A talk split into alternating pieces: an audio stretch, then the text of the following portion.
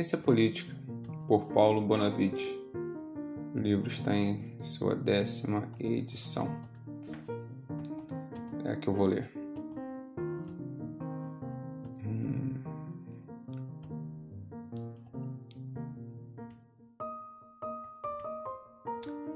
A impressão desse vídeo, desse livro é de 2000, abril de 2000.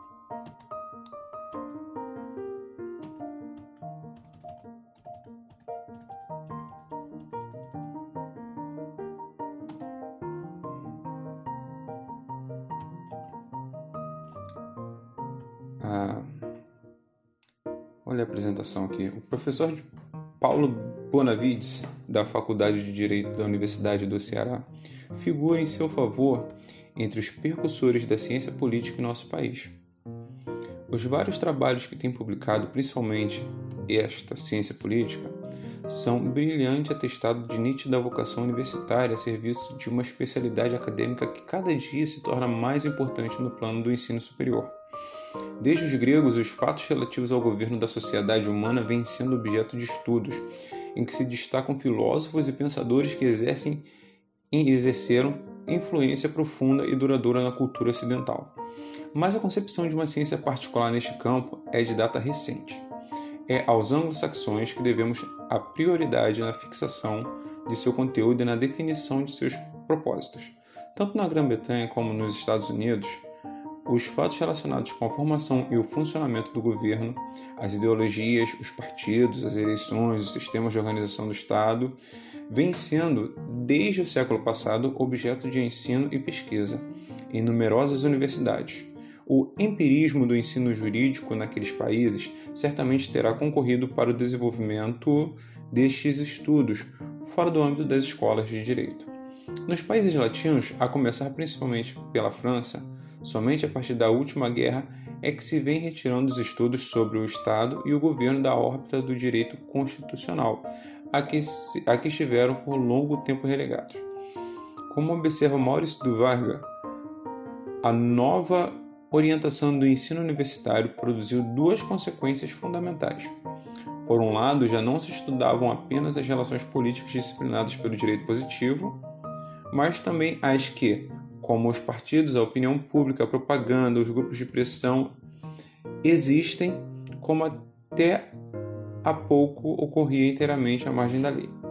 Por outro lado, operou-se sensível modificação no próprio campo do ensino tradicional, de vez que as instituições do governo já não são apreciadas apenas sob o ângulo jurídico, tornou-se necessário verificar em que medida elas funcionam de conformidade com o direito estabelecido e até que ponto seu funcionamento transcorre fora do quadro legal. Passou-se sem dúvida a dar mais importância aos fatos do que a textos artificiais, frequentemente divorciados da realidade política.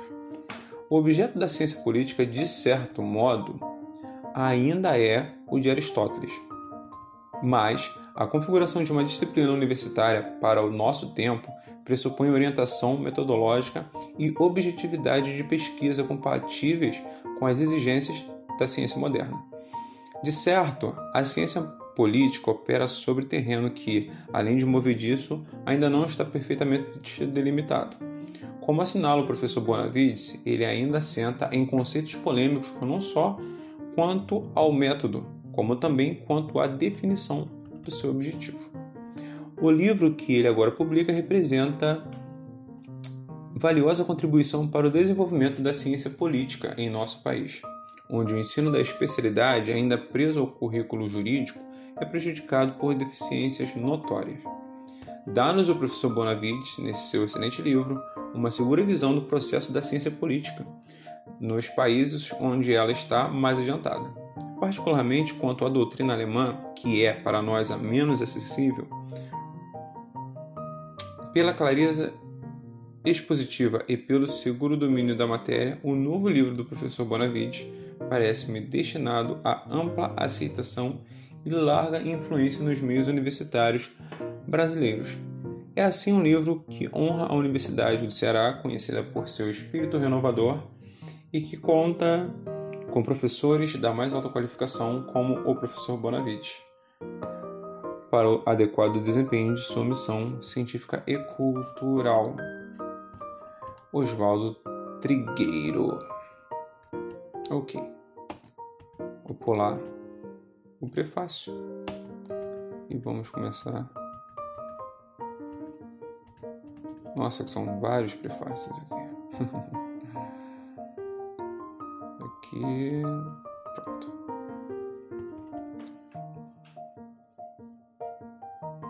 Um. Ciência política.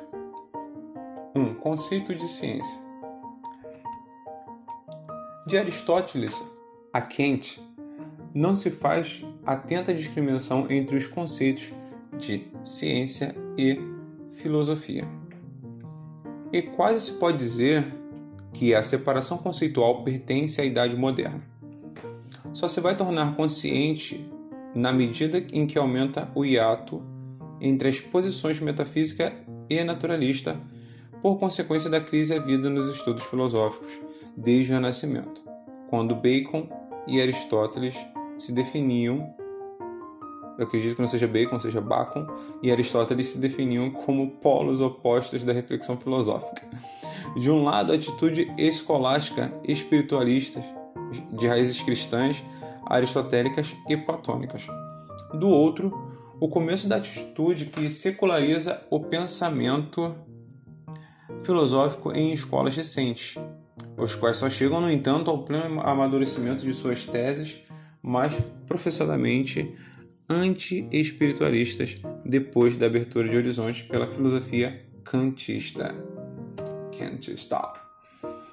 Com efeito, foi a filosofia crítica que, embora confessadamente idealista, determinou, pela ambiguidade de interpretações a que deu lugar, os impulsos e sugestões indispensáveis de onde saíram concepções de todo opostas ao idealismo.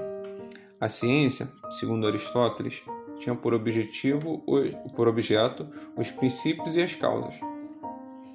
Santo Tomás de Aquino, por sua vez, definiu a como a assimilação da mente dirigida ao conhecimento da coisa. Isso é do Suma contra Gentiles, capítulo 60. Viu Bacon, na, é Bacon mesmo o nome, Karen. Viu Bacon na mesma, ima, na mesma a imagem da essência e Wolff declarou que, por ciência, cumpre entender o hábito de demonstrar acertos, isto é, de inferi-los por consequência legítima de princípios certos e imutáveis. Tudo que possa ser objeto de certeza apodítica é ciência para Kant. A este conceito acrescentou outro, já de todo desembaraçado de implicação filosófica a que não haviam chegado com máxima clareza os seus predecessores. Com efeito, diz Kant nos elementos metafísicos das ciências da natureza, que, por ciência se há de tomar toda série de conhecimentos sistematizados ou coordenados mediante princípios. Depois de Kant, com a ação intelectual dos positivistas e evolucionistas, torna-se cada vez mais preciso o conceito de ciência, ficando quase todos acordes em designá-la como o conhecimento das relações entre coisas, fatos ou fenômenos, quando ocorre identidade ou semelhança, diferença ou contraste, coexistência ou sucessão nessa ordem de relações. A caracterização da ciência implica, segundo inumeráveis autores, a tomada de determinada ordem dos fenômenos, em cuja pluralidade se busca um princípio de unidade, investigando-se o processo evolutivo, as causas, as circunstâncias, as regularidades observadas no campo fenomenológico com Spencer baqueiam todas as vacilações e dificuldades porventura ainda existentes. Sua fórmula de caracterização é das mais perfeitas, simples e nítidas que se conhece. Há, segundo ele, três variantes de conhecimento: conhecimento empírico ou vulgar, conhecimento não unificado, conhecimento científico, que é o conhecimento parcialmente unificado e conhecimento filosófico, conhecimento totalmente unificado. Com Littré, a redução conceitual de Spencer acerca dos distintos ramos do conhecimento reaparece na bela frase que os compêndios usualmente reproduzem. A ciência é a generalização da experiência e a filosofia a generalização da ciência. A ciência é a generalização da experiência e a filosofia a generalização da ciência. As quatro ciências fundamentais que a inspiração positivista, evolucionista e pragmatista do século XIX aponta como classificação inabalável seriam a físico-química, a biologia, a psicologia e a sociologia. A físico-química que estuda os fenômenos do mundo inorgânico, a biologia que se ocupa dos fenômenos do mundo orgânico, a psicologia que abrange os fenômenos do mundo psíquico e a sociologia que trata dos fenômenos do mundo social.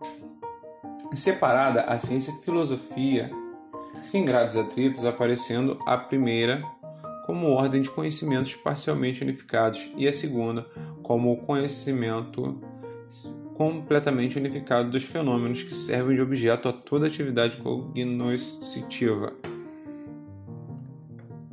Resta saber se é ponto pacífico a classificação das ciências daí resultante. Aqui temos outra vez o cisma entre espiritualistas e positivistas, pois ao lado da classificação de Comte que é o pai do positivismo, concorre outra, não menos difundida, que é a classificação dos filósofos neocantistas da escola de Baden. Segundo Comte, as ciências são abstratas e concretas. As abstratas, na explicação de Stuart Mill, referida pelo professor Joaquim Pimenta, são aquelas que se ocupam das leis que governam os fatos elementares da natureza. Ao passo que as concretas, como ciências tributárias ou secundárias, se referem a aspectos particulares dos fenômenos, por exemplo, a geologia, a mineralogia, a relação à física e à química, a botânica e a zoologia em relação à biologia, e assim por diante. No curso de filosofia positiva, as ciências abstratas são apresentadas de forma hierárquica, segundo a ordem de generalidade e simplicidade decrescente, e a ordem da complexidade e especialização crescente. As ciências do mundo, como as dispôs Comte, vêm seriadas de tal sorte que a ciência seguinte depende do antecedente, não sendo, porém, a recíproca verdadeira. A ordem lógica se acrescenta a ordem valorativa. Isto é, hum, das ciências inferiores se passa às ciências superiores, segundo o grau de importância humana progressiva. A unidade das ciências do mundo com as ciências do homem é perfeita, figurando as últimas no grau mais elevado de dignidade, entre aspas, do conhecimento, onde os fenômenos da sociedade são, pelo seu máximo teor de complexidade, os mais difíceis de prever e os mais fáceis de modificar, obrigando o cientista verdadeiro ao estudo prévio das primeiras ciências da série, até que lhe permita o acesso ao ramo mais nobre da ciência, a sociologia, ciência da humanidade, coroamento de toda a formação científica. As seis ciências fundamentais do curso de filosofia positiva de Comte são matemática, astronomia, física, química, biologia e sociologia. Por volta de 1850, acrescentou Comte uma sétima ciência fundamental, a moral. Com respeito a esse prolongamento da série por Comte, escreve Laubier, aspas, tendo por objeto o estudo do indivíduo como a sociologia ou da humanidade, a moral, considera no homem não somente a inteligência e a atividade, como a sociologia, mas também o sentimento. Desta sorte é a ciência mais complexa, a única completa. Porquanto verdadeiramente concreta, considera seu objeto o indivíduo humano em sua totalidade, ao passo que as demais não conservam senão certas propriedades dos seres com abstração dos demais. Fecha aspas. A ciência tomada pela valoração positivista está acima da filosofia na medida em que se confunde com a metafísica. A lei, a lei dos três estados ou a lei da evolução que Augusto Comte expõe no, expôs no tomo 3 ou terceiro do sistema de política positiva coloca a humanidade e o conhecimento em três fases sucessivas de desdobramento: o estado teológico, temporário e propedêutico, em que o homem busca as causas e tudo explica, na ânsia de conhecimento absoluto ou supremo, pela interven intervenção de divindades, nele imperando os teólogos e militares, com o sentimento de conquista dominante em toda a sociedade, o estado metafísico de transição, em que entidades abstratas explicam os fenômenos ou os fatos que se ligam a ideias que já não são completamente preternaturais, nem simplesmente naturais, mas aspas, abstrações personificadas, fecha aspas, dominando nesse estado intermediário os filósofos e juristas com a sociedade animada por um sentimento de defesa. Enfim, chega-se ao estado científico, que é o estado positivo ou físico, ponto final da escala do conhecimento e grau superior da formação definitiva da ciência, com o império dos sábios, cientistas e técnicos, com o abandono das antigas preocupações de conhecimento absoluta pela investigação das causas. Tão característica dos dois períodos antecedentes, com a limitação da inteligência ao conhecimento relativo, que permite a formação da ciência e a verificação das leis.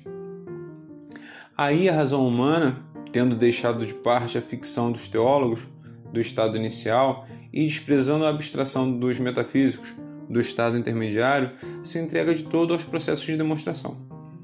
O emprego desses processos fez possível a aparição da ciência, e isso ocorreu no estado positivo.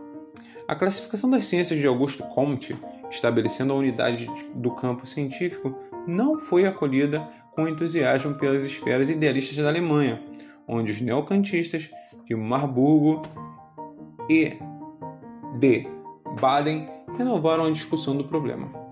Tais as dúvidas que se erguiam acerca da natureza das ciências do homem, nomeadamente as ciências históricas do espírito, da sociedade e da cultura.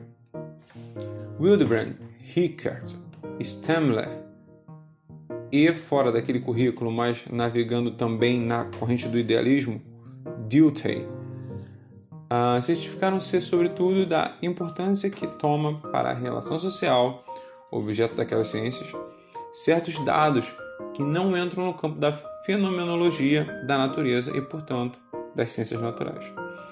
Estes dados, operando corte dicotômico entre as ciências da natureza e ciências da sociedade, vem separá-las em duas órbitas distintas e autônomas, que alguns, exagerando as implicações da oposição idealista, tomam por si por irredutíveis o desenvolvimento em Wildebrand, a finalidade em Stamler, a vontade em Duty, elementos com que o homem presta ao fenômeno social e as relações entre estes fenômenos certa estrutura de que carece a ordem fenomênica da natureza.